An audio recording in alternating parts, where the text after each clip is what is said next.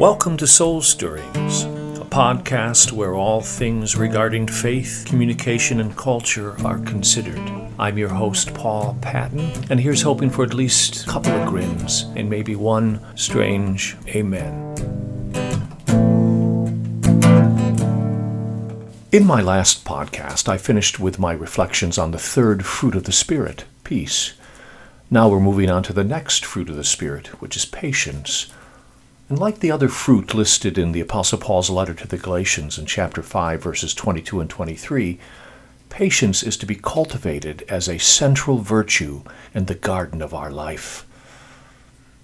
Proverbs chapter 19, verse 11 observes that it is a person's wisdom that gives them patience, and it is to their glory to overlook an offense.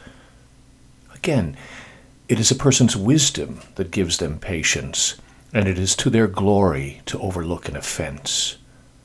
Part of the connection of patience to wisdom, and really many of the other fruit of the Spirit, is grounded in a biblical understanding of the ultimate worth of all human beings, regardless of gender, race, ethnicity, or socioeconomic class.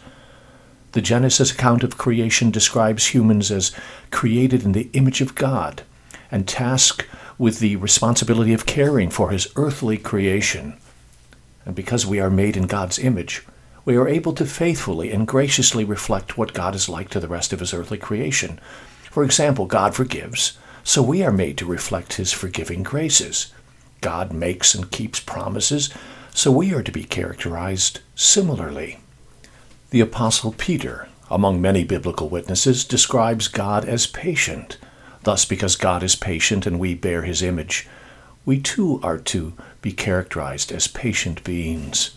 That God is patient is the basis for our commitment to cultivate the fruit called patience over a lifetime. As with the other of our garden's fruit, growing this virtue is in our lives to be a priority that is then exemplified in all our communication with God and in all of our engagements in life. Patience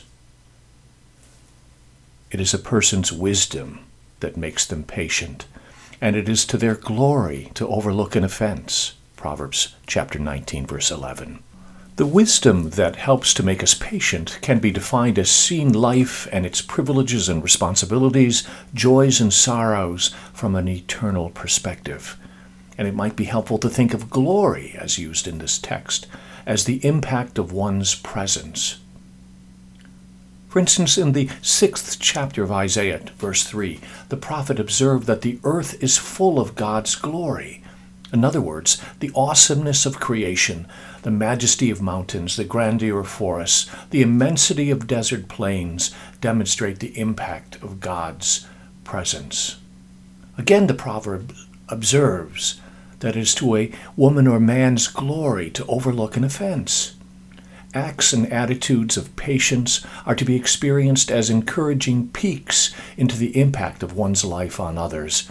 And of course, when one is the recipient of patience, it clarifies the impact of another person on our lives.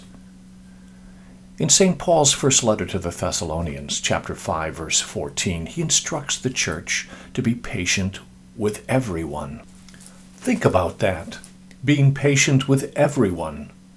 For most of us, the challenge of patience and the lure of impatience is succinctly wrapped up in those folks and circumstances that regularly try, if you will, our patience.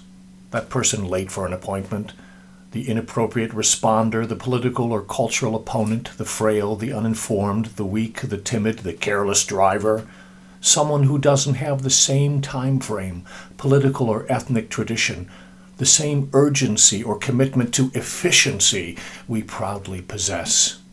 Or that insensitive driver going too slow in the left lane who doesn't realize I'm late for my golf outing. Or the creator of the universe who doesn't answer my prayer in a very timely manner.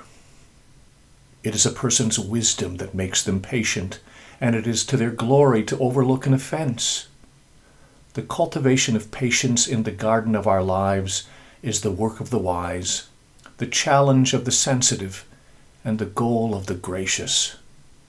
Do you perceive the cultivation of patience as a priority in your moral and spiritual life? in my next podcast, continuing on the fruit of the Spirit of patience, I'll invite you to consider one of the stories of Jesus that frames the necessity of patience in our daily lives and in our broader outlook of life and the expectations that inform it. Thanks for joining me on Soul Stirrings.